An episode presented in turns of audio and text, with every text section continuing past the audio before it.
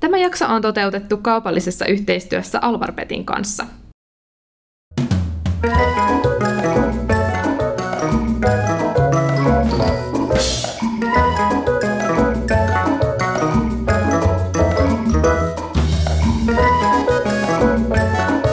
Riivattu rakki podcast.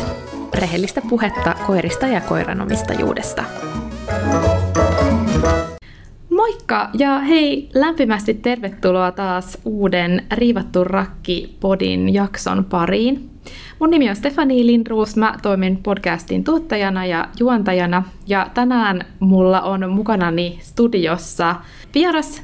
Ja mä en malta odottaa, että me päästään syventymään tämän päivän aiheeseen, joka tulee olemaan koiran ruokinta ja koiran ruokinnan perusteet, eli mitkä kaikki on sellaisia asioita, mitä pitää miettiä, kun miettii sen koiran ruokavaliota ja, ja mistä se koostuu.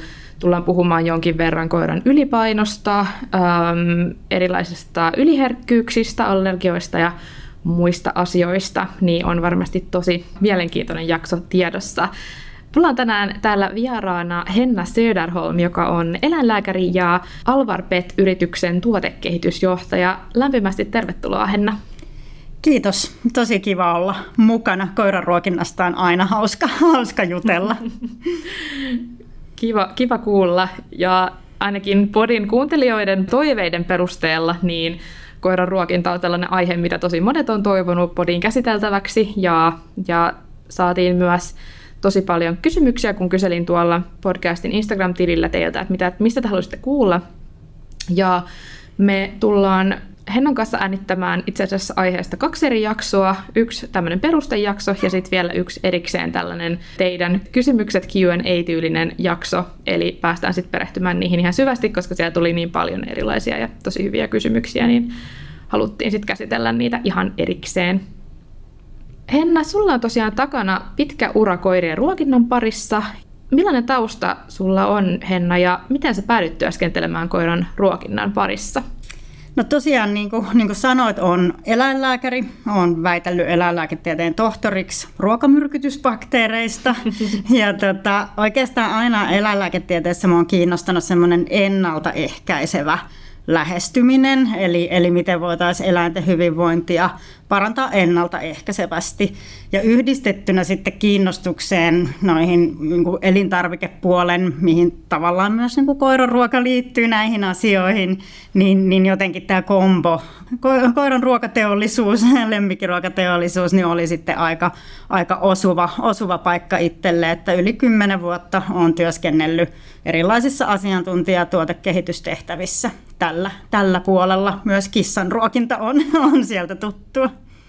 No sulla on siis selkeästi laaja kokemus aiheesta ja mä odottaa, että me päästään syventymään tähän aiheeseen ihan kunnolla. Jos nyt aloitetaan ihan juurilta, niin mistä koiran hyvä ravinto oikeastaan koostuu? No mä aloitan heti sen vähän tylsän te- teknisellä vastauksella, eli käytännössä koirahan täytyy saada sieltä ruuastaan sopiva määrä energiaa, eli kaloreita, ja kaikkia tarvitsemiaan ravintoaineita oikeassa tasapainossa. Eli siellä on proteiineja, on vitamiineja, mineraaleja, rasvaa, kuituja, tämän tyyppisiä. Koiran tarpeethan riippuu tietenkin siitä, siitä koirasta itsestään. Pentu tarvii vähän erilaista ruokaa kuin aikuinen ja sitten tietenkin koiran aktiivisuus, elämäntyyli, mahdolliset vaikka just herkkyydet, niin vaikuttaa niihin tarpeisiin. Et sen ruokavalion täytyy olla just sille koira yksilölle sopiva.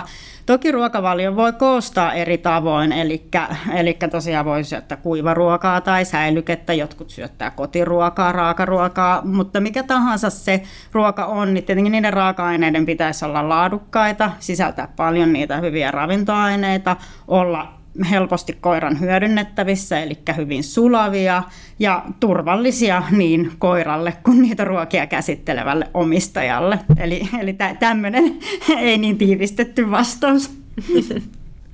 Aika, aika paljon eri aspekteja siis, mitä pitäisi ottaa huomioon ja, ja aika, aika paljon niin pohdittavaa. Kyllä. Miten sä sanoisit, että koiran ruokavalio sit eroaa ihmisen ruokavaliosta? Nyt tuossa kun kuuntelin, niin aika paljonhan yhtenäisyyksiä periaatteessa on tässä, että mitä esimerkiksi ravintoaineita pitäisi saada ja vitamiineja ja muuta, mutta mitkä ne eroavaisuudet oikeastaan on?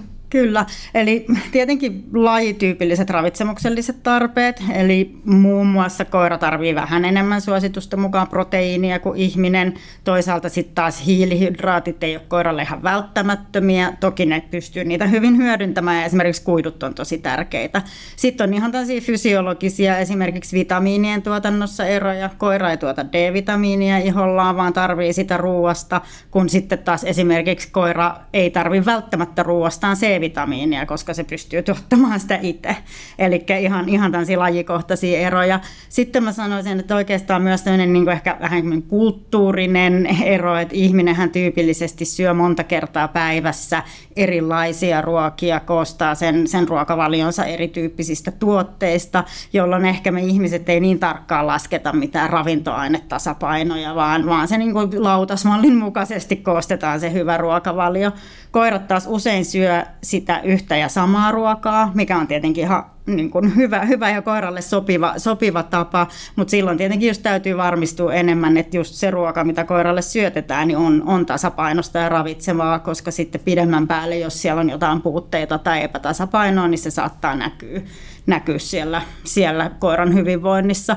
Ja toki sitten erona ihmisten ja koirien välillä, niin ihmisten ruokia on, on semmoisiakin, mitkä koirille ei kerta kaikkiaan sovi, niin kuin tiedetään, että on, on vaikka suklaata tai ksylitolilla maustettuja tuotteita tai tämän tyyppisiä, mitä ei, ei koiralle pidä antaa. Aika usein nyt kun lähdetään puhumaan silleen koiran ruokinnasta, niin nousee esiin sana täysravinto ja puhutaan, että onko joku täysravintoa vai ei Voisitko sä pikkasen avata, että mitä se termi oikeastaan tarkoittaa?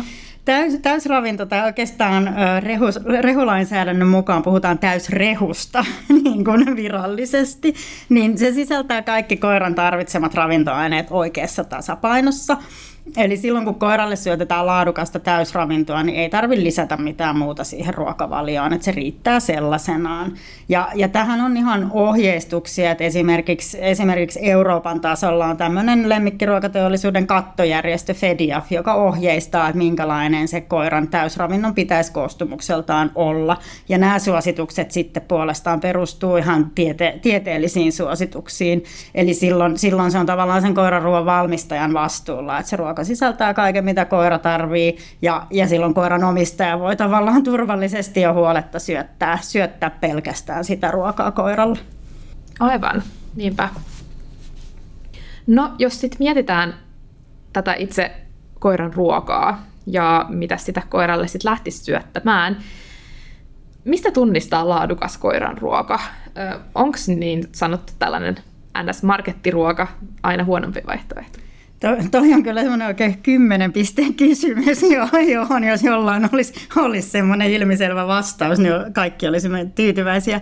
Siis sanotaan, että pakkaustekstien perusteella on tosi vaikea arvioida sitä ruoanlaatua. että toki sitä koostumusta voi siitä, siitä pakkaustekstistä vähän lueskella ja katsoa, mitä siellä on, mutta mut loppupeleissä ne ei kerro hirveän paljon.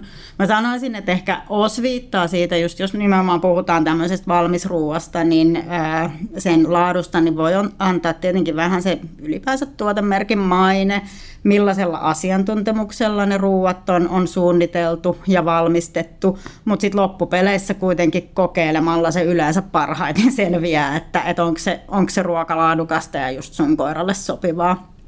Eli käytännössä se, että se laadukas ruoka on hyvin sulavaa, koira, koira saa sen hyvin hyödynnettyä, eli jätökset on kohtuullisen pienet, Koiralla pysyy esimerkiksi iho ja turkki hyvässä kunnossa, turkki kiiltää, iho, iho on, ei, ei kuivu tai hilseille. Muutenkin koira pysyy aktiivisena ja hyvässä, hyvässä lihaskunnossa. Et, et ne, ne näkyy tietenkin vähän pidemmällä aikavälillä, mutta aika nopeasti kuitenkin huomaa, jos, jos se ruoka, ruoka täyttää sen koiran tarpeet. Myyntikanavien suhteen mä sanoisin, että ne erot on mun nähdäkseni hälventyneet jonkun verran lähivuosina, että kun miettii, että monia tuotteita myydään esimerkiksi verkkokaupassa ja, ja aika paljon näkee myös samoja brändejä erityyppisissä niin kuin myymälöissä tai eri myyntikanavissa. Et, et toki, toki tietenkin, jos miettii semmoisia niin kuin vaikka just ruokien hintaeroja, niin voihan siellä olla, että jossain, jossain selvästi edullisemmassa ruoassa eli esimerkiksi on käytetty vähän heikkolaatuisempia raaka-aineita, just esimerkiksi sulavuudeltaan, että huomaakin, että koiralla tuntuu, että syöttää paljon ruokaa, mutta tuleekin paljon ulos, ulos toisesta päästä. Että ehkä silloin voi miettiä, että oli, oliko se nyt sitten niin sitä ihan parasta laadultaan.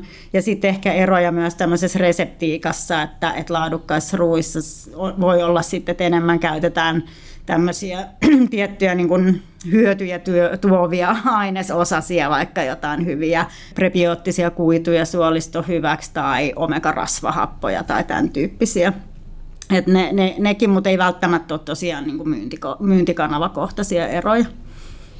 Joo, onhan toi aika monen viidakko. Mä muistan itse, että silloin kun mulla on, no tästä nyt on tosiaan se yhdeksän vuotta, mutta kun mun oma koira tuli mulle, niin rupesin syöttää ihan just marketista saatavaa ruokaa, koska se oli silleen helppoa ja, ja. ja tota, niin kuin suht hyvän hintasta ja, ja niin kuin, syötin sitä pitkän aikaa, kunnes jotenkin mulle tuli sellainen fiilis, että että mä oon huono koiranomistaja, koska mä syötän niin kuin markettiruokaa koiralle. Ja, ja tota, ja vaihdoin sitten kalliimpaan ruokaan ilman, että mä tein mitään semmoista taustatutkimusta. Ja oon siis it, niin kuin jälkikäteen miettinyt sitä, että mä vaan vaihdoin sitten muiden suositusten mukaan sitä ruokaa, koska kuuluu syöttää laadukkaampaa ruokaa, vaikka mä en edes tiedä, että mitä siinä ruoasta siis oli, Kyllä. koska en ollut tehnyt mitään perehtymistä. Ja nyt mietin sit sitä, että niin kuin, tavallaan eihän siinäkään ole mitään pointtia. No sepä just, me näihin tullaan ehkä myöhemminkin tai jossain siellä ky- kysymysjaksossa, että tavallaan, että, että kuitenkin aika pitkälti sanoisin, että koiranomistajan on hyvä luottaa myös siihen omaan fiilikseen siitä, että mikä, se, mikä ruoka tuntuu just sille omalle koiralle sopivalta, eikä, eikä niin kuin hämääntyä liikaa, liikaa semmoisesta, että minkälaista suositusta saa sitten ympäriltä tai, tai erilaisista nettikanavista tai muualta. Että. No just tämä kyllä Sellainen toinen ehkä nyt, jos miet, rupeaa miettimään sitä koiran ruokinnan koostamista, niin toinen asia, mikä nousee ehkä esiin, on se niin kuin ruoan määrä, että mitä sille koiralle tulisi syöttää. Ja se on ehkä sellainen kanssa, mä voin jo arvata, että hän ei varmaan mitään sellaista kaavamaista tosi selkeää ohjeistusta, mutta silti se, että miten löytää se oikea määrä sitä ruokaa sille koiralle, mistä pitäisi lähteä liikkeelle. Joo, toi on, toi on hyvä kysymys. Et, et toki koirankin energian tarpeen voi laskea tietyillä kaavoilla, mitkä perustuu siihen koiran painoon ja, ja sitten voidaan, voidaan ottaa huomioon esimerkiksi aktiivisuus ja, ja sitten tietenkin ikä pennun kohdalla se annostelu on vähän erilainen, mutta just kun koiri, koirien koko vaihtelee niin paljon, niin sit siinä kaavoissa joudutaan vähän huomioimaan sitä koko vaihtelua ja käyttää tämmöistä metabolista painoa ja näin, että se on vähän, vähän semmoinen niin kuin kinkkisempi, mutta se on tietenkin mahdollista, mutta niin kun puhutaan täysravinnoista, niin täysravinnon valmistajan täytyy aina antaa ohjeistus siitä, siitä ruoan annostelusta eri kokoiselle ja usein myös eri, eri aktiivisuustason omaaville koirille. Ja silloin kannattaa lähteä liikkeelle siitä, että katsoo sen oman koiran painon ja sitten sen suositellun annostelun. Mutta se, mikä on tärkeää huomioida, että ne on parhaimmillaankin, ne annosteluohjeet on nimenomaan tämmöisiä laskennallisia. Eli kaikki koirat on kuitenkin yksilöitä ja, ja silloin kannattaa tehdä niin, että lähtee siitä tietystä annoksesta ja sitten seuraa sitä oman koiran niin sanottua kehon kuntoa, eli painoa, painoa ja sitä, että, että miten, miten esimerkiksi, ettei kylkiin lähde kertymään ylimääräistä ja näin, näin. eli seuraa sitä koiran kuntoa ja tarvittaessa mukauttaa annostelua sen, sen suhteen. Mutta sitten tietenkin täytyy muistaa, että se oikea annoskoko liittyy myös ravintoaineiden saantiin, Eli jos näyttää siltä, että jollain annostelulla vaikka tuntuu, että koira rupeaa lihoamaan ja tuntuu siltä, että okei, nyt mun pitää vaan pienentää tätä ruoan annosta ja vielä vähän pienentää ja vielä vähän pienentää, niin siinä vaiheessa kannattaa mieluummin miettiä, että pitäisikö vaihtaa johonkin eri ruokaan, koska sitten se, että jos me pienennetään sitä annosta vaan sen energiansaannin vähentämiseksi, niin me myös vähennetään sen koiran tärkeiden ravintoaineiden saantia. Et silloin mieluummin kannattaa etsiä joku toinen ruoka, mitä pystyy sitten antaa lähempänä sen valmistajan annosteluohjeita. Et, et näillä, näillä ehkä sitten niinku pääsee liikkeelle, mutta tosiaan sitten taas niin kuin aiemmin mainittu, että jos on jonkun näköinen kotiruokavalio, niin sitten se tietenkin pitäisi enemmän perustua siihen, että lasketaan se koiran energian tarve ja, ja arvioidaan ne raaka-aineet, mitä siinä kotiruokinnassa käytetään ja sen mukaan niin kuin laskeskellaan ainakin joku lähtö, lähtöannos ja, ja sitten lähdetään sitä mukauttaa just sitä koiraa, koiraa seurata. Toi olikin tosi hyvä pointti ja e- en ole itse asiassa itse miettinyt, tota, että kun jossain vaiheessa, kun oli oman koiran kanssa vähän painonhallinnollisia ongelmia, niin mäkin lähdin aika, aika rajusti vähentämään sitä mm. esim. kuivaruoan määrää, että enkä itse, itse asiassa silloin itse miettinyt, tota, että miten se vaikuttaa sen koiran ravintoaineiden saantiin, koska sittenhän mä karsin sieltä niin kuin tavallaan Kyllä, myös... niin, niitä kaikki tärkeitä mm. suojaravintoaineita ja muuta, ja tietenkin myös sit se koiran nälän tunne herkästi kasvaa, kasvaa niin kuin siitä, ja, ja tulee, tulee niitä ongelmia. Puhutaan tuossa vähän myöhemmin just siitä yli, ylipainosta ja minkä tyyppisiä asioita siinä ruoassa kannattaa silloin huomioida. Tämä jakso on toteutettu kaupallisessa yhteistyössä Alvarpetin kanssa. Alvarpet on suomalainen lemmikkialan startup, jonka missio on minimoida koirien hiilitastun jälki. Alvar kehittää vastuullisia ja räätälöityjä ratkaisuja koiran omistamiseen alkaen sieltä ruokakipolta. Mun oma koirallakin on syönyt alvareita jo muutaman vuoden ajan ja sitä kautta yrityksen toiminta ja tiimikin on tullut meille tutuksi. Henna Söderholm, sä tosiaan toimit Alvarpetin tuotekehitysjohtajana, niin mä ajattelin nyt esittää sulle muutaman kysymyksen Alvarista. Miten Alvarin ruokien reseptit on kehitetty?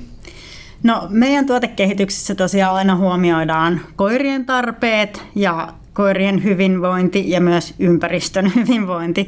Eli kuivaruokien osalta mä suunnittelen sen reseptien tavallaan sen ravitsemuksellisen logiikan niin sanotusti eri, erilaisten koirien tarpeisiin ja, ja tutkittuun tietoon perustuen. Sitten me meidän vastuullisuusasiantuntijan kanssa mietitään niitä, niitä mieluisia raaka-aineita niihin ruokiin ja sitten meidän tuotantokumppaneiden asiantuntijoiden kanssa laaditaan ne, ne lopulliset valmiit valmiit reseptit. Ja sitten näiden tämmöisten lisuketuotteiden, puruluiden ja muiden suhteen, niin siellä se tärkein painotus on siinä ympäristöystävällisyydessä ja tietenkin maittavuudessa. No se onkin tietenkin oleellinen osa, osa sitä. Alvarilta löytyy tosiaan kuivaruokaa ja sitten vähän tämmöisiä ruokalisukkeita ja luita ja herkkuja. Ja meillä on ainakin ollut jo suurin osa Lakin kanssa testissä ja Laki on kyllä suuri fani. Mikä tekee Alvarin tuotteista ilmastoystävällisiä?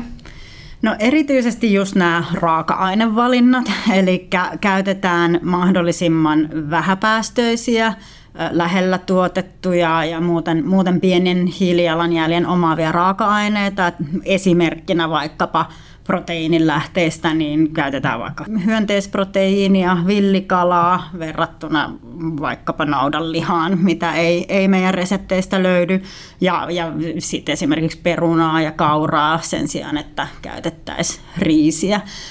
Lisäksi optimoidaan koko tuotteen elinkaari sieltä tuotannosta kuljetuksiin asti mahdollisimman vähäpäästöiseksi ja kaikille meidän tuotteille tehdään tämmöinen elinkaari laskenta-arviointi niistä päästöistä, että ollaan, ollaan sitten varmoja siitä, että minkälaiset ne hiilijalanjäljet kustakin tuotteesta muodostuu.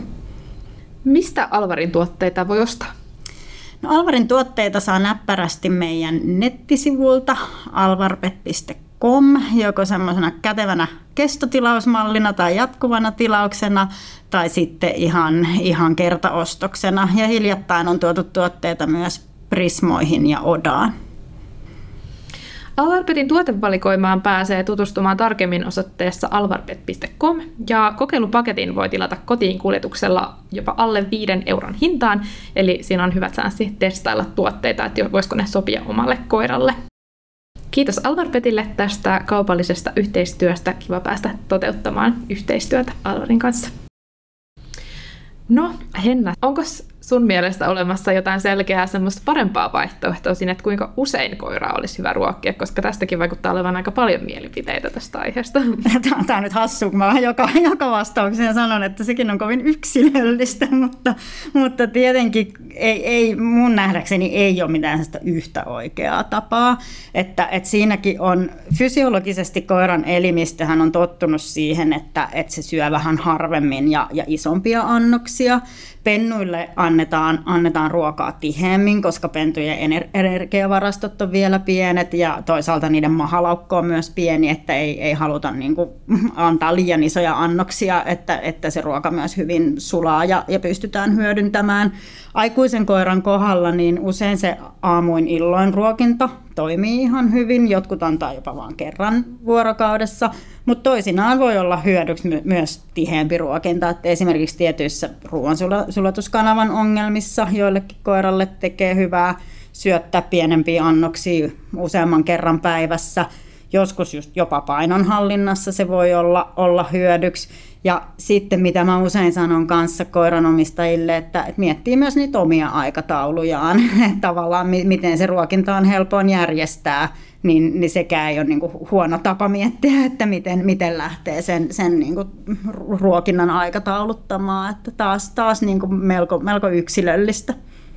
Mm, joo, itse on jotenkin aina ajatellut vähän silleen, että mun oma koira syö lähtökohtaisesti kaksi kertaa päivästä ja jotenkin kun sekin on aika sellainen, mm, hän pitää kovasti syömisestä niin sanotusti, niin öö, olen sitten ajatellut, että tuntuisi esimerkiksi ikävältä antaa vain kerran päivässä ruokaa esimerkiksi ihan vaan sen takia, että kun se on koiralle niin tärkeä osa sitä päivää ja sitten kun hän saa sen kautta aktivointia ja tällaista jotain virikkeistämistä, niin sitten ihan vaan tällaisista syistä on kiva pitää se Kyllä, kyllä, nimenomaan. Ja moni, moni sanoo, että esimerkiksi jos kotona ihmiset ruokailee tiettyyn aikaan ja koira siinä vieressä, vieressä katsoo, niin nekin on sen, siinä ei välttämättä ole niin koiralle niin, kuin, niin sanottuja fysiologisia tarpeita, että sen olisi saatava monta kertaa päivässä, mutta ne voi olla semmoisia ihan kivoja niin kuin siihen tietyllä tavalla siihen perheen päivärytmiin sopeutumista, että koirakin voi saada vaikka jonkun välipalan kuitenkin huomioiden tietenkin, että sinne päivän kokonaiskalorimäärät ei ylity, eli,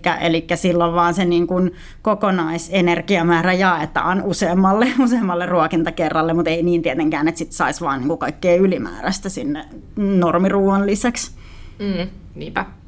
Joo, mun, mun oma koira Laki niin syö tällä hetkellä osaksi kuivaruokaa ja sitten osaksi raakaruokaa. Ja tota, ollaan päädytty tähän vähän silleen useampia eri ruokintamalleja testaillen ja, ja vähän sitten ehkä miettien sitä, että mikä on mulle omistajana helppo, helppo niin. suhteellisen helppo valita, kun en ehkä lähtökohtaisesti kuitenkaan ole ihan mikään tämmöinen hirveä kokkaaja, että olisi mulle helppoa, mutta koiralle maistuvaa ja sellaista.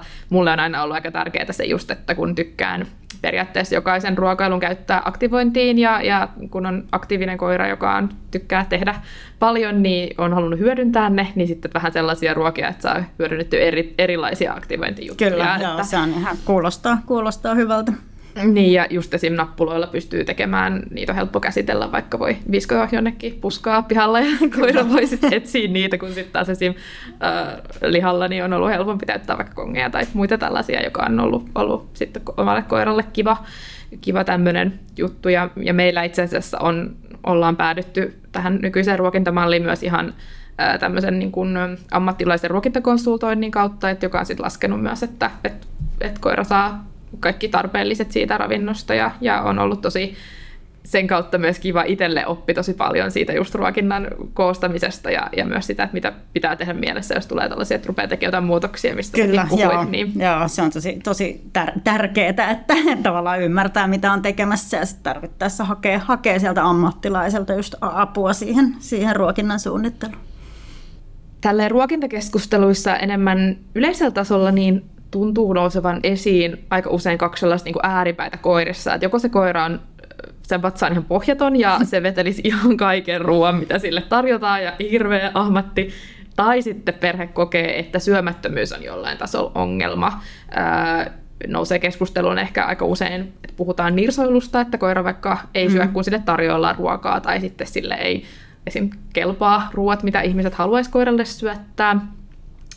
Kohtaatko sä sun työssä sellaisia tilanteita, missä koiralle ei esim. tunnu maistumaan ruoka? Mistä tämä yleisesti voisi johtua? Kyllä, aika useinkin tulee vastaan, että, että kun on, pidän tämmöisiä ruokintakonsultaatioita, niin se, sen nirsoilu on, on niin yksi, yksi semmoinen melko usein toistuva aihe tietenkin se on, se on hyvin, sanoisin, että monisyinen aihe. Et tietenkin aina on hyvä varmistaa, että siellä taustalla ei ole mitään terveydellisiä ongelmia. Että, että varsinkin tietenkin, jos koira vaikka yhtäkkiä, yhtäkkiä rupeaa tai tulee, tulee ruokahaluttomuutta, tai sitten just vaikka niin kuin nuoren koiran kohdalla, että, että koira kieltäytyy syömästä, niin että siellä periaatte- periaatteessa voisi olla taustalla ihan vaikka joku ruoka-aine yliherkkyys, että koiralla tulee hu- jollain tavalla huono olo siitä ruoasta, jolloin niitä kannattaa aika herkästi lähteä, lähteä selvittelemään. Ja tietenkin sit, jos siihen syömättömyyteen liittyy jotain voimakasta laihtumista tai muuta sairauden oireita, niin totta kai silloin, silloin täytyy selvittää, että mistä, mistä on kyse. Sitten voi tietenkin olla tuossa jossain asiakasta, joskus on esimerkiksi nuoria uroksia, jotka on ruokahaluttomia, ehkä kun lähistöllä on, on juoksuaikaisia narttuja, tämmöisiä ihan aika niin kuin selkeitä syy-yhteyksiä. Toisinaan voi esimerkiksi olla kyse, kyse jostain useamman koiran kodissa niin jostain lauma, laumadynamiikasta ja siitä ruokailutilanteen hierarkiasta, että semmoisiin asioihin kannattaa kiinnittää huomiota. Mutta sitten joskus, joskus tietenkin nirsoilu saattaa olla ihan semmoistakin, että, että, että miten nyt sanoisi, että, että vähän niin kuin omistaja on lähtenyt mukaan siihen, että annetaan aina vaan jotain parempaa ja herkullisempaa ja, ja lisätään siihen ruokavalioon jotain uusia juttuja, jolloin se koirakin vähän niin kuin oppii, että jos mä en syö, niin sitten mä saan jotain parempaa. Eli silloin niin kuin voi olla ihan hyvä ottaa semmoinen vähän tiukempi linja siihen ruokintaan, että jos se, jos se kunnon ruoka ei kelpaa, niin se nostetaan pois ja sitten sitä annetaan seuraavan kerran vasta seuraavan ruokinta-aikaan. Eli koiralle ei ole sinänsä haitallista, jos se on vähän aikaa syömättä, eli koira taas, taas näin niin kuin aineenvaihdunnan kannalta kestää paastoamistakin, mutta mä tiedän, että vaikka tämä on yleinen ohje, niin aika usein käytännössä meillä voi olla jotain tosi sit- sitkeitä tapauksia, jotka ei niin kerta kaikkiaan suostu syömään, ja ei sitä tietenkään sitä koiraa voi niin kuin päiväkaupalla pitää syömättä, että et sitten tavallaan siinä täytyy löytää, löytää se tasapaino. Yksi, mitä mä oon kanssa, sä viittasit siihen aktivointiin ruoan kanssa, niin sitä kanssa sanonut, että sehän ei ole mitenkään välttämätöntä, että koira syö sen ruokansa aina siitä kupista tiettyyn aikaan päivästä, vaan yksi keino voi olla myös se, että se ruoka esimerkiksi mitataan, punnitaan aamulla valmiiksi päiväannos ja sitten eri tavalla, vaikka jostain aktivointileluista tai tai osittain koulutuslenkkinamina tai tämmöisenä syötetään. Että et tavallaan niin kuin loppupeleissä, vaikka se tuntuu ehkä, että se menee vähän kikkailuksi, mutta kuitenkin, että silloin se koira saa sen tarvitsemansa ruoan ja ne ravintoaineet sitä, sitä myötä. Mutta tosiaan tota, niin, niin aina, aina vähän, vähän haastavaa se niiden, niiden irsoilijoiden kanssa on sitten löytää se ihan, ihan niin kuin paras, paras tapa. Musta oli hyvä, kun nostit esiin tuon kuitenkin kanssa ton tavallaan terveyshaasteiden myös aspektin ja, ja tavallaan sen, että, että noissahan taustalla voi olla tosi monia eri asioita ja ehkä se niin kuin selvittämistyö on sitten nimenomaan se, mihin alkuun ainakin kannattaisi panostaa. Kyllä, kyllä, nimenomaan. Niistä se johtuu ja yksi tietenkin hyvin oleellinen, minkä vielä unohdin tuossa mainita, että sit pitää muistaa, että jos antaa paljon kaikkia herkkuja, ja lisukkeita, niin ne aika nopeasti täyttää sen koiran energian tarpeen. Et sekin on aika tyypillinen tilanne, että, että niin kuin omistaja sanoo, että koira ei oikein ikinä syö mitään ja se on tosi nirso, mutta sitten koira ei kuitenkaan ole esimerkiksi mitenkään erityisen hoikka, eli jotain, jotain se varmasti on syönyt. Ja silloin voi olla, että okei, että sitten kun saakin nakkimakkaran silloin tällöin tai juuston palasen tai kinkun siivun, niin aika äkkiä varsinkin pienemmän koiran energiantarve täyttyy, eikä silloin ole, ole välttämättä niin kuin enää ruokahalua siihen niin sanotusti kunnon ruokaan, että, että sekin kannattaa muistaa. Niin, toi on myös ihan, ihan totta. Ja mulla itse asiassa oman, oman koiran kanssa, joka viettää aika niin kuin välillä lomailee mun äitin luona maalla ja, ja tota, hän, heillä on ehkä vähän, vähän erilainen ruokavalio siellä kuin meillä kotona ja sieltä saa aika paljon enemmän herkkuja kuin mitä kotona saa ja, ja tota, Öö, nyt just koira saapui, oli olla äidin hoidossa ja sitten äiti toi mulle sellaisen pussin puruluita, mitä, mitä niin mun koira ei ollut siellä enää syönyt ja hän oli silleen, että mä voin antaa ne jollekin kaverin koiralle. Ja, ja sitten tota, mä annoin tänään itse asiassa aamupäivällä sit yhden niistä luista koiralle ja, ja hyvinhän se upposi sit meillä kotona. Kun... niin, mä, mä ei ollut niin täynnä, niin. täynnä kaikkea muuta. Sekä, ja sitten kun siellä saattaa olla se, että siellä sit vaan tulee niitä erilaisia herkkuja, sit vaan, jos sä et syö niin. sitä yhtä, niin, niin sit tulee kuitenkin joku seuraava. niin sitten oli musta vähän hauska, kun hän sitä sit innolla kyllä veteli täällä kotona, kun sen sai. Kyllä, niin. kyllä, ne on, ne on ne tota, niin, niin, sukulaisvierailut usein, usein vähän tommosia koirillakin. Mm, kyllä, kyllä. Me päästinkin tuossa nyt vähän jo puhumaan näistä mahdollisista fyysisistä mm, ongelmista, esimerkiksi yliherkkyyksistä, ja, ja tota, mainitsitkin just tuossa tuossa edellisessä kysymyksessä suolisto-ongelmat, allergiat, yliherkkyydet, niin ne tuntuu olevan meillä nykypäivän koirilla aika tavallisia, sillä oman kokemuksen mukaan ainakin, mitä omassa niin kuin, tuttavapiirissä ilmenee. Ja mun oma kokemus on, että ihmiset lähtee aika usein etsimään ainakin alkuun sitä syytä ruokinnasta, että voisiko siinä olla jotain ongelmaa. Millaisista asioista voi päätellä, että jos joku ruoka-aine tai ruoka ei sovi koiralle? Joo, tämäkin on, on niin kuin sanoit, ne on hy, hyvin yleistä, yleistä ja kiva, kiva, tärkeä aihe keskustella. Eli tietenkin se ruoan sopimattomuus, että miten se ilmenee, niin riippuu vähän siitä, että millä tavoin se ruoka on sopimatonta. Eli tyypillisiä tämmöisiä niin kuin on perinteisen ruoka-aineallergiaoireita on, on just iho- ja ruoansulatuskanavaoireet, eli iho saattaa kutista, punottaa, voi olla vaikka korvatulehduksia, sitten ruoansulatuskanavan kannalta niin voi olla ilmavaivoja tai, tai löysää ulostetta. Ja toi tavallaan sen klassisen ruoka-aineallergian tai oikein ruoka-aineallergian se immunologinen vaste, niin se aiheutuu aina jostain tietystä proteiinista, jonka se elimistö tulkitsee haitalliseksi ja sitä aiheuttaa tai käynnistää tämmöisen puolustusreaktion. Eli ne on niinku tavallaan ne allergiat, semmoinen niinku yksi ryhmä.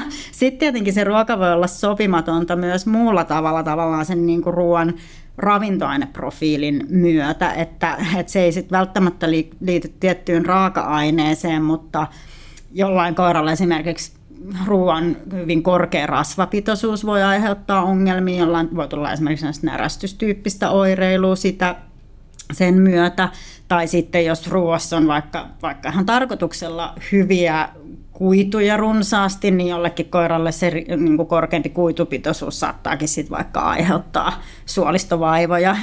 Eli tavallaan se on niistä pelkistä niin kuin oireista ei välttämättä heti voi sanoa, eikä voikaan sanoa, että mikä, mikä siinä on. Ja niin kuin sanoit, että onko se edes, onko se edes ruokaan liittyvää, mutta että, että, että tavallaan tuommoisten tuommoisia kun havaitaan, niin sitten sit on ehkä niin kuin hyvä lähteä miettimään asioita. Onko olemassa jotain tiettyjä ruoka-aineita, jotka tuntuu erityisen usein aiheuttavan erilaisia tällaisia yliherkkyysreaktioita, tai onko jotain sellaisia hyvin siedettyjä ruokia? No sanotaan, että tämä on ehkä semmoinen yksi, missä, missä trendit näkyy tavallaan niin kuin hyvin paljon.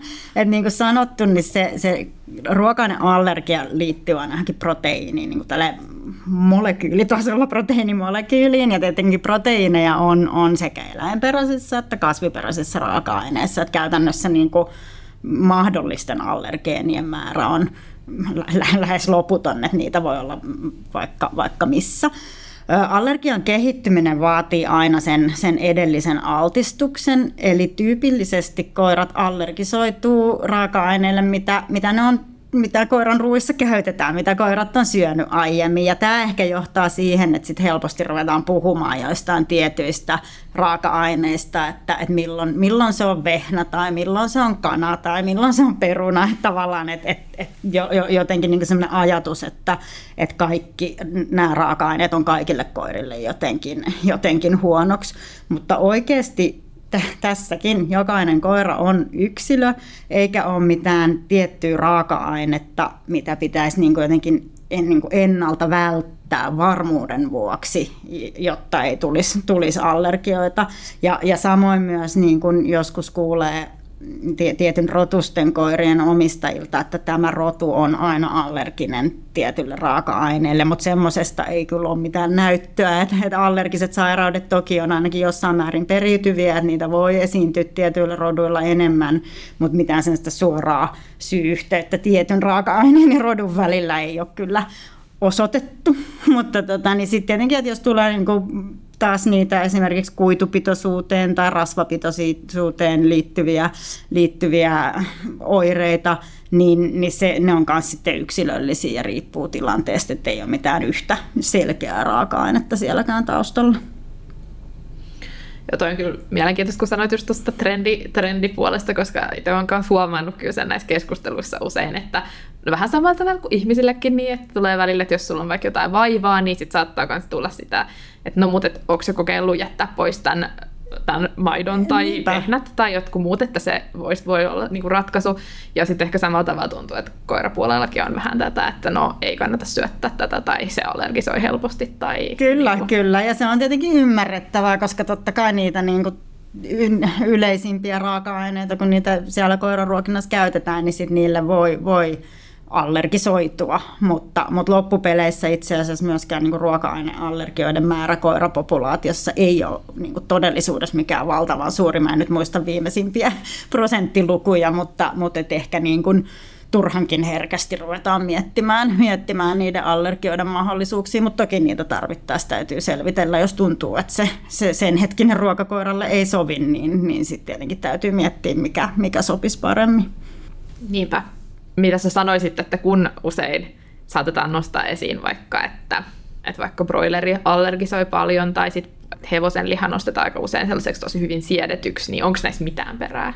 No niissä on just se yleisyysasia tavallaan, että, että allergioidenkaan niin kuin kaikkia niitä ihan mole- molekyylitason mekanismeja ei tunneta ihan tarkkaan, että et miksi, miksi se olisi niin kuin hevonen esimerkiksi paremmin siedetty kuin broilerin liha, mutta en, enemmän sen mä sanoisin, että se liittyy siihen, siihen tavallaan sen yleisyyteen, että jos koira on syönyt aiemmin elämässään paljon kanaa sisältäviä ruokia, niin silloin se on herkistynyt sille, ja sitten jos vaihdetaan vaikka hevosen lihaan, niin kun se ei ole ennen kohdannut sitä proteiinia, niin, tota, niin sitten, sitten se saattaakin sitä sietää. Mutta et, et siihen, jos, jos puhutaan siitä niin kuin yliherkkyyksien selvittelystä, niin kannattaa aina jutella oman eläinlääkärin kanssa. Eli niitä allergioita esimerkiksi siis ihan diagnostiikkaan käytetään tämmöistä eliminaatiodiettiä, missä poissuljetaan niitä proteiineja, mitä koira on aiemmin syönyt, aiemmin mille se on altistunut, ja katsotaan, että helpottaako ne oireet sillä. Ja sitten jos, jos oireet helpottaa, niin voidaan lähteä kokeilemaan käytännössä niin kuin yksi proteiini kerrallaan, että mitä, mitä se koira, koira pystyisi, pystyisi syömään. Ja, ja tällä sitten myös esimerkiksi pyritään erottamaan tämmöisistä atoppistyyppisistä ihosairauksista ja atoppis, atoppisesta allergiasta tavallaan. Eli, eli nämä on semmoisia, mitä, mitä kannattaa sen takia tehdä eläinlääkärin kanssa yhdessä, että ensin tietenkin on hyvä poissulkea, että siellä taustalla ei ole mitään muita, muita asioita, mitkä aiheuttaa näitä oireita ja sitten jos on iholla esimerkiksi jo, jo olemassa olevia tulehduksia tai tämmöisiä, niin niitä on hyvä, hyvä sieltä ensin hoitaa pois ennen kuin lähdetään tekemään sitä ruokavaliokokeilua ja siinä täytyy olla hyvin tarkka, miten, miten sitä niin kuin noudatetaan ja näin, että se, se kannattaa tehdä hyvin järjestelmällisesti. Et, et itse asiassa voi olla voi olla haastavaa, jos omistaja on itse lähtenyt kokeilemaan hyvin paljon erilaisia ruokavalioratkaisuja, niin sitten voi olla tosi haastavaa löytää sitä sopivaa ruokaa siihen eliminaatiodiettiin enää, jos siellä on jo, on jo vaihdeltu monenlaisia, mm. monenlaisia tuotteita. Et ehkä, ehkä semmoisen niin kuin jos omatoimisesti haluaa selvitellä sitä, että et olisiko se koira vaikka jollekin yliherkkä, niin mä antaisin ehkä neuvokset ensin vaan yksinkertaistetaan se ruokavalio, että jätetään mahdollisimman paljon pois kaikkia niin kuin lisäruokia tai herkkuja tai muuta ja, ja niin kuin yritetään pitää mahdollisimman selkeänä se ruokavalio ja sitten jos, jos silti oireilu jatkuu, niin sitten tosiaan eläinlääkärin kanssa diagnostiikka mä oon itse kiinnittänyt huomioita, että välillä tuntuu, kun puhutaan tällaisista eliminaatiodieteistä, niin että, mm, että sit vaikka jos eläinlääkäri on suositellut vaikka jotain, aika usein ymmärtääkseni käytetään tämmöisiä eliminaationappuloita esimerkiksi, Joo. missä on tosi vähän ymmärtääkseni sit mitään, mitään raaka-aineita, ja sitten Uh, mulla on tullut fiilis, että joille, jo, jotkut sit, kun ne on todennut, että se koira ei oireile sillä eliminaatioruualla, niin sitten he niin jää sille ruoalle tavallaan, että sit siihen ei lisätäkään mitään, niin onko, voiko näin toimia? Voi, hyvinkin, hyvinkin voi toimia. Eli silloin, jos puhutaan, puhutaan nimenomaan tämmöisistä niin sanotusta erikoisruokavalioista, eli, eli just niin kuin allergisen koiran ruokintaan tarkoitettuja, niillä voi toteuttaa just sen eliminaation, mutta ne on käytännössä aina täysravintoja. Toki, toki täytyy vielä tarkastaa, tarkastaa valmistajalta ja näin, mutta jos puhutaan tämmöisestä täysravintoruuasta, niin silloin sillä voi jatkaa ihan, ihan vaikka kuinka pitkään. Eli koira saa silloin sieltä kaiken tarvitsemansa ihan niin kuin muistakin, muistakin täysravinnoista. Et siellä voi olla just esimerkiksi tämmöisiä, että se proteiini on käsitelty niin sanotusti hydrolysoitu, eli ensymaattisesti pilkottu, pienennetty hyvin, hyvin niin kuin pieneksi, jopa, jopa ihan aminohappotasolle, jolloin se elimistö ei niin sanotusti tunnista sitä, sitä ruoansulatuskanavaan tulevaa proteiinia, eikä sitä immunologista reaktiota silloin muodostu.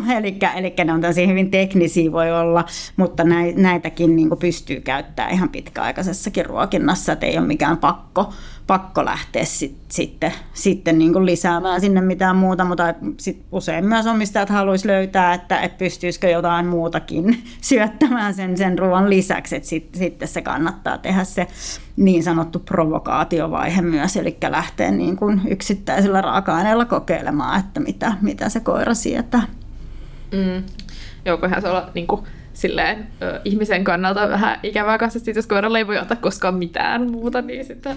niin, niin, ainakin niin aj- ajatuksen tasolla tuntuu, tuntuu tylsältä, vaikka se koira sinänsä saattaa olla ihan, ihan fine mm. tilanteen kanssa. Ja sitten tietenkin muistaa varsinkin semmoisten niin kuin, kaikkein allergisimpien koirien kohdalla, niin kuitenkin ne allergian, allergian oireet voi olla tosi ikäviä, ne jatkuvat kutinat kutinat ja ihotulehdukset ja muut, että jos ja kun siihen löytyy ratkaisu siitä oikeasta ruokavaliosta, niin se on mun nähdäkseni kuitenkin sitä koiran hyvinvoinnin tukemista sitä kautta, että, että sit, sit se ei ehkä ole kuitenkaan niin paha asia, vaikka se koira ei, pystyisikään syömään niin paljon herkkuja tai muuta, että pysyy muuten hyvässä kunnossa sillä ruoalla.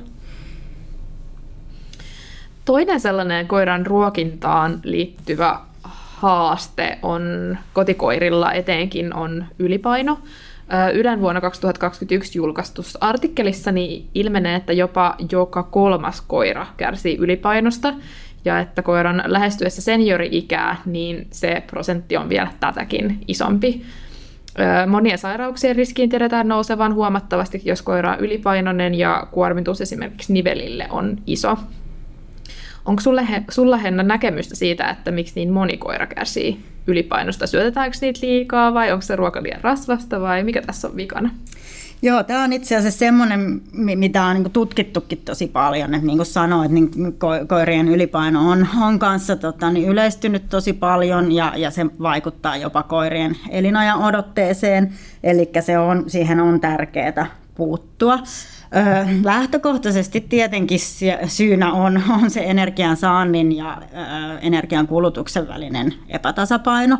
Eli ihan tämmöiset ruokintakäytännöt, että annetaan liikaa ruokaa, annetaan liikaa herkkuja, ylipäänsä tämmöinen epätarkka annostelu, sitten tutkimukset myös puhuu just tämmöisestä koiran inhimillistämisestä, että tavallaan just siihen ehkä liittyy se semmoinen herkkujen antaminen ja tämmöinen niin ruoalla hemmotteleminen kanssa koirien, koirien osalta mutta tietenkin sitten myös just koiraan liittyviä ri, riskejä yksilöön, niin kuin mainitsit tuon iän, eli tota, niin, niin, mitä, mitä iäkkäämpi koira usein sen ylipainon riski lisääntyy, tietyillä roduilla on, on lisääntynyt riski, sitten ihan tämmöinen elämäntapa ja aktiivisuus ylipäänsä koirienkin kohdalla. Mutta sitten sit on niin hyvä muistaa, että se on kuitenkin siihen painonhallintaan ja ruokahaluun niin liittyy aika tämmöiset monimutkaiset biologiset säätelyt, eli niihin vaikuttaa erilaiset hormonaaliset asiat ja muut. Eli, eli paljonhan siellä on niin kuin taustalla vaikuttavia asioita, että ei se koirienkaan kohdalla ole niin, niin ykselitteistä, että, että annat vaan vähemmän ruokaa. Että esimerkiksi tutkimusta tehdään paljon koirienkin osalta esimerkiksi suoliston mikrobikannon vaikutuksesta siihen ylipainoon ja, ja näin, että, että varmasti niin kuin koko ajan saadaan lisätietoa ja opitaan myös siitä koirien ylipainosta. Yksi, mikä on mun mielestä ollut ihan, ihan kanssa tota, niin jännä jossain, jossain tutkimuksessa oli just tämmöisestä, se oli kissojen ruuasta, mutta nimenomaan kun nykyään, nykyään valmisruuatkin on, on niin laadukkaita ja tavallaan hyvin sula, sulavia ja imeytyviä, että silläkin voisi olla yhteys siihen, että, että että niin tämä oli tosiaan kissoista puhe, että ylipaino lisääntyy, mutta et, et siinä tietenkin sitten, että jos on niin kuin tosi, tosi tämmöisiä niin kuin hyvin hyödynnettäviä ruokia, niin sitten taas pitää siinä annostelussa olla tarkka ja siinä on tietenkin myös niin kuin ruokien valmistajilla vastuu, että annetaan oikeanlaista ohjeistusta. Ja ehkä ehkä vielä sitten semmoinen, mikä tulee jonkun verran kanssa tutkimuksissa esiin, että sitten ihan tämmöinen niin mielikuva koiran ihanne painosta, että miltä normaalipainoinen koira näyttää, niin huomataan, että sekin on vähän muuttunut, että, että ihmiset helposti niin kuin tykkääkin, että koira on vähän sellainen pyöreämpi tai näin, että, että, että semmoiset, kun on pyydetty ihmisiä arvioimaan, että mikä on koiran normaali paino, niin sekin on vähän ehkä muuttunut. Että siinä on tosi paljon eri asioita, mitkä, mitkä siellä taustalla vaikuttaa. Joo, toihan on toi, tota, varsinkin siihen vaikuttaa varmaan paljon, mitä koiria me nähdään myös esimerkiksi mediassa ja, ja tällaiset, että millaiset kehon muodot niin on esillä paljon, että Kyllä. aika klassinenhan on tämä mitä itse olen kuullut aika paljon ja nähnyt tätä niin kuin esim. Labbiksen kehon rakenteen niin kuin vertailua, että mikä on oikeasti normaalipainoinen labbis, miltä se oikeasti näyttää. Kyllä, että ihmisille kyllä. ei välttämättä ole mitään hajua, koska me nähdään aika paljon vain tietyn mallisia koiria. Niin. Ja toisaalta sitten just rotukohtaisia, niin niitäkin on, on, on tota, niin, niin tutkittu, että esimerkiksi tyypillinen, rodun tyypillinen rasvaprosentti vaihtelee. Et toki niin kuin Labradorin nootalla vaikka niin on tyypillisesti korkeampi rasvaprosentti kuin vaikka vinttikoiralla, mikä on aika niin kuin ilmiselvää, kun niitä katsoo, mutta et myös, myös semmoinen, että tietenkin se, se niin kuin my, myös liittyy siihen ko- koirayksilöön ja myös rotuun vähän, että minkä, minkä näköinen on normaalipainoinen koira. Totta, totta. On oman, oman koiran kanssa tosiaan, kuten sanoin, ollut jonkin verran haasteita painonhallinnan suhteen ja äh, oma koira on hyvin aktiivinen sekarutunen koira ja, ja tota, silloin nuorempana tuntui, että ei tarvinnut yhtään miettiä sitä, mitä ruokaa sillä antoi, koska se oli niin aktiivinen, että se tavallaan kulutti, kulutti sen aina, aina automaattisesti, niin en ollut tottunut ollenkaan miettiä sitä. Ja sitten ehkä siinä, kun koira tuli noin viiden vuoden ikään, niin sitten siinä yhtäkkiä havahduin siihen, että sitä painoa rupesi kiertyä paljon enemmän ja se paino nousi. Ja mä olin itse ehkä vähän pettynyt siitä, että, että mä en saanut koskaan eläinlääkärissä sellaista, että kukaan ei sanonut mulle suoraan, että mun koira oli vähän liian paksu, vaan että mä saan aina sellaisia kommentteja, että no ei nyt tarvitsisi lisää painoa tulla enää. niin. vaikka, vaikka mä olisin tosi mielelläni, että joku olisi oikeasti sanonut, että, että koiralle olisi hyvä niin kuin oikeasti pudottaa vähän painoa, koska kyllä nyt esimerkiksi niin mun koira painaa yli kaksi kiloa vähemmän kuin mitä se painoi, ja se on kuitenkin vaan tällä hetkellä 15 kiloinen koira, niin se on aika iso prosentti okay, kuitenkin, niin. että onhan sillä selkeästi ollut sitä ylipainoa silloin jossain vaiheessa. Että meillä tietenkin siihen vaikutti esimerkiksi äh, nivelrikko, joka diagnosoitiin silloin vähän sen jälkeen, eli todennäköisesti myös esimerkiksi on vaikuttanut fyysiseen liikkeeseen ja just aktiivisuuteen ja muuta. Mutta tietenkin sitten kun se diagnosoitiin, niin se motivoi itseäsi tosi paljon sitten työstämään sitä asiaa vielä enemmän, koska siinä varsinkin tuli sitten se, että ei saisi olla sitä liikapainoa. Kyllä, kyllä. Painoa, niin, niin tota, on itse tosi iloinen, että on olla onnistuttu tätä koiran kanssa työstämään, ja siihen on ollut, ollut just apuna ammattilaisen ruokintasuunnitelmat, ja sitten tietenkin se, että on just etsitty se hyvä ruoka, mikä sopii sille koiralle. Ja... Niinpä, joo, ja se on tietenkin, mutta se on, se on myös niin kuin herkkä aihe, tavallaan näin, näin eläinlääkärin näkökulmasta, että, että miten, miten sen nostaa esiin, esiin koska se on, se on myös semmoinen, että jotkut, jotkut koiranomistajat saattaa, saattaa jopa loukkaantua, kun semmoinen aihe, aihe nostetaan esiin, että, että vaikka to, toki eläinlääkärin ta- tavoitteena ja haluna on aina, aina niin kuin olla sen, sen koiran hyvinvoinnin edistäjä, mutta että, että siinä on aina just vähän, että miten ne sanansa asettaa, että, että yhteistyössä omistajan kanssa lähdetään etsimään sitä ratkaisua, ratkaisua siihen tilanteeseen.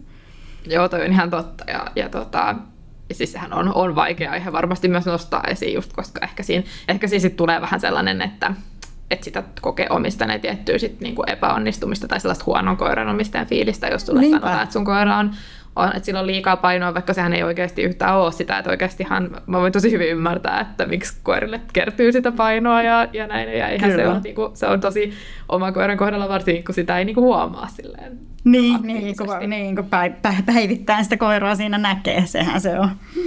Kyllä. Mikä olisi koiran ruokinnan kannalta tärkeää huomioida, jos koiralle kertyy helposti liikaa painoa? No se se on nimenomaan hyvä miettiä noin niin ennaltaehkäisevästi, eli tota, niin aina on helpompi eh- ehkäistä sen ylipainon kertymistä, kun sitten lähtee laihduttamaan, ja siinä vaiheessa just jos sitä ylipainoa on jo ollut, niin niin kuin mainitsit esimerkiksi nivelrikon tai, tai muuta, että siellä on my- myös jo aineenvaihdunta muuttunut, niin lähtökohtaisesti tosiaan niin kuin se, että seuraa sitä koiraan painoa, vaikka se on, niin kuin sanoit, se on vaikea, kun sitä koiraa päivittäin näkee siinä, mutta, mutta et yrittää vaikka ottaa, ottaa tavaksi jotenkin säännöllisesti arvioida sitä kehon kuntoa, että siihen on olemassa, meille ei ehkä aika riitä tässä ruveta selittää, mutta just sitä kylkien, ky, kylkien tunnustelua, että ne kylkiliut vähän tuntuu, tuntuu sieltä, sieltä rasvakerroksen alta ja vyötärö näkyy ylhäältä päin katsottuna ja tämän, tämän tyyppistä. Mutta että et, et se, että kiinnittää huomiota ruokinnassa tietenkin, tietenkin se kans oikea annostelu on, on tärkeää, eli sen annostelun seuraamista. Sitten ehkä jos puhuu ihan tämmöistä niin ravintoaineprofiililtaan, niin tietenkin kohtuudella kaloreita, kohtuudella rasvaa. Ruoassa saisi olla kuitenkin riittävästi proteiinia, eli proteiinilla me autetaan sitä, että se lihaskunto säilyy, että, että, että vaikka niin kuin koiran painoa, painoa yritetään pitää kurissa, niin sais, sais, säilyisi vahvat hyvät lihakset. Sitten yksi, mikä on, on ihan tärkeä, niin ruoan kuitupitoisuus. Eli nimenomaan se, että jos joudutaan sitä niin kuin kaloripitoisuutta rajoittamaan, niin ne kuidut, kuidut laimentaa tavallaan niitä ruoan kaloreita ja samalla ne kuidut auttaa kylläisyyden tunteen ylläpidossa, eli täyttää mahaa, jolloin sen koiran ei tarvitse kuitenkaan tuntea olonsa tai itseään nälkäiseksi, vaikka, vaikka se saisi vähän vähemmän, vähemmän, vähemmän niitä kaloreita. Sitten tietenkin herkkujen rajoittaminen tässäkin, että tavallaan niitä ehkä niin helposti lipsahtaa sinne sitten, että vaikka muuten olisi tosi tarkkaa annostelusta, mutta sitten jos antaa herkkuja tai ihan vaikka jotain omia ruoan tähteitä tai, tai tämän tyyppisiä, niin, niin tota, niistäkin kummasti tulee päivittäin kaloreita. Sitten ruokintakäytännöt, esimerkiksi just jos puhutaan vaikka, että on, on koiria niin perheessä esimerkiksi omakohtaisia kokemuksia siitä, että jos ei ole aina ihan sovittu tarkkaan, että kuka ruokkii koirat, niin sitten onkin joskus saanut kaksi kertaa, kaksi kertaa ruokaa illalla tai, tai näin, että, että niihin on ihan hyvä kiinnittää huomiota, että kuka ruokkii ja minkä verran, että, että se tavallaan myös se annostelu on, on sitten niin kuin mietitty ja, ja sitten ylipäänsä myös se koiran aktiivisuuden ylläpito ja aktiivisuuden lisääntyminen tai, tai lisääminen, eli ka- kaikki kaikki tämmöisen niin kuin yhdessä. Et siinäkään ei tietenkään ole mitään semmoista yhtä taikasanaa, mutta, mutta niin kuin semmoinen tietyn näköinen johdonmukaisuus jatkuvasti siinä ruokinnassa ja liikunnassa. Mm, kyllä. Itse olen myös huomannut just esim. aktiivisuudesta, että, että siinä on ollut ainakin omalla kohdalla sellainen positiivinen niin kuin kierre, että sitten kun painoa saatiin alaspäin, niin sit on tavallaan nivelet voi paremmin ja on myös hyvät muu tukihoito ja nivelrikkoon. Ja sitten koira on aktiivisempi ja, ja sillä on paremmat lihakset, niin sitten se paino pysyy myös paljon helpommin tavallaan siinä. Näinpä juuri, joo, joo että sehän se on jo yksi, yksi ehkä, mikä tuossa ei tullut missään vaiheessa esiin, mutta tietenkin just niin kuin yhtenä riskitekijänä niin on, on toi leikkaaminen, siis sterilisaatio tai kastraatio, mikä usein, usein vaikuttaa siihen koiran ruokahalun säätelyyn, eli semmoisessa semmoinen, jos, jos koira leikataan, niin silloin kannattaa kiinnittää heti, heti siinä yhteydessä huomiota siihen, siihen ruokavalioon ja tarvittaessa taas jo niin kuin ennaltaehkäisevästi joko, joko jotenkin muuttaa vähän sitä ruokavaliota vähän kalorisemmaksi tai kiinnittää huomiota siihen annosteluun ja näin, että, että se on semmoinen helposti semmoinen, missä salakavalasti pääsee, pääsee se paino sitten nousemaan, niin se on, se on vielä hyvä mainita tähän loppuun. Joo. Jos nyt tälle lopuksi sun Henna pitäisi tiivistää kolmeen asiaan tämän jakson keskustelu, niin mitkä olisi sun top kolme vinkkiä sellaiseen onnistuneeseen koiran ruokintaan? No niin, tämä on kyllä vaikea, vaikea nyt tiivistää, kun tässä joka, joka asia on vaan sanottu, että yksilöllistä, yksilöllistä, mutta ehkä mä siihen just jatkasin sinänsä, että, että niin kuin yritet yrittäisi etsiä se yksi hyvä ruoka, joka sopii just sille omalle koiralle. Oli se nyt sitten minkälainen tahansa se ruokintamalli, mutta että se olisi semmoinen omalle koiralle sopiva. Siinä voi olla tietenkin haasteita, jos, jos omalla koiralla on jotain ruokintaan liittyviä ongelmia, mutta sitten parhaimmillaan, kun sitkeästi jaksaa sitä asiaa selvitellä, niin se voi ratkaista montakin ongelmaa. Sitten kun se ruoka on löytynyt, niin pysytään siinä. Eli ei, ei, ei tarvi vaihtaa, niin kuin sanoit alussa, että vaihdoit ruokaa ihan vaan sen takia, että oli semmoinen fiilis, että hyvän koiranomistajan pitäisi tehdä eri tavalla asia. Eli tota, niin, ei, ei tarvi vaihdella, että voi pysyä sitten siinä ja, ja se on se sun, sun koiralle sopiva, eikä tarvi, tarvi silloin sitten kuunnella, kuunnella välttämättä mitä, mitä muut ympärillä sanoo.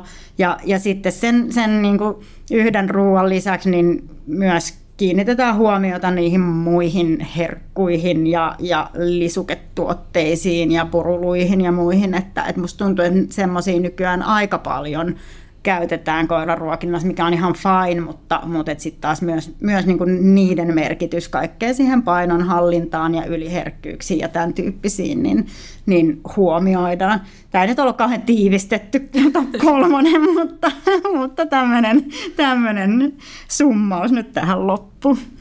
No mutta hyvin, musta tuossa saat, sait ne niin kuin, tärkeimmät pointit niin kuin, to- tiivistettyä. Ainakin mun mielestä ei ole, ei ole helppoa nämä tiivistyskysymykset. Mä tiedän aina, kun mä kysyn näitä kaikilta, että mä itse haluaisin joutua vastaan niihin, mutta silti mä kysyn. Kyllä.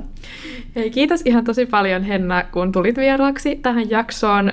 Tosiaan jatketaan sitten vielä Q&A-jakson muodossa. Vähän vastaillaan Hennan kanssa teidän kysymyksiin, mitä lähetitte joten siinä sitten vielä vähän päästään käsittelee varmasti osittain ne samoja aiheita vähän syvemmin ja sitten osaa, sit, mitä ei nyt tässä noussut esiin.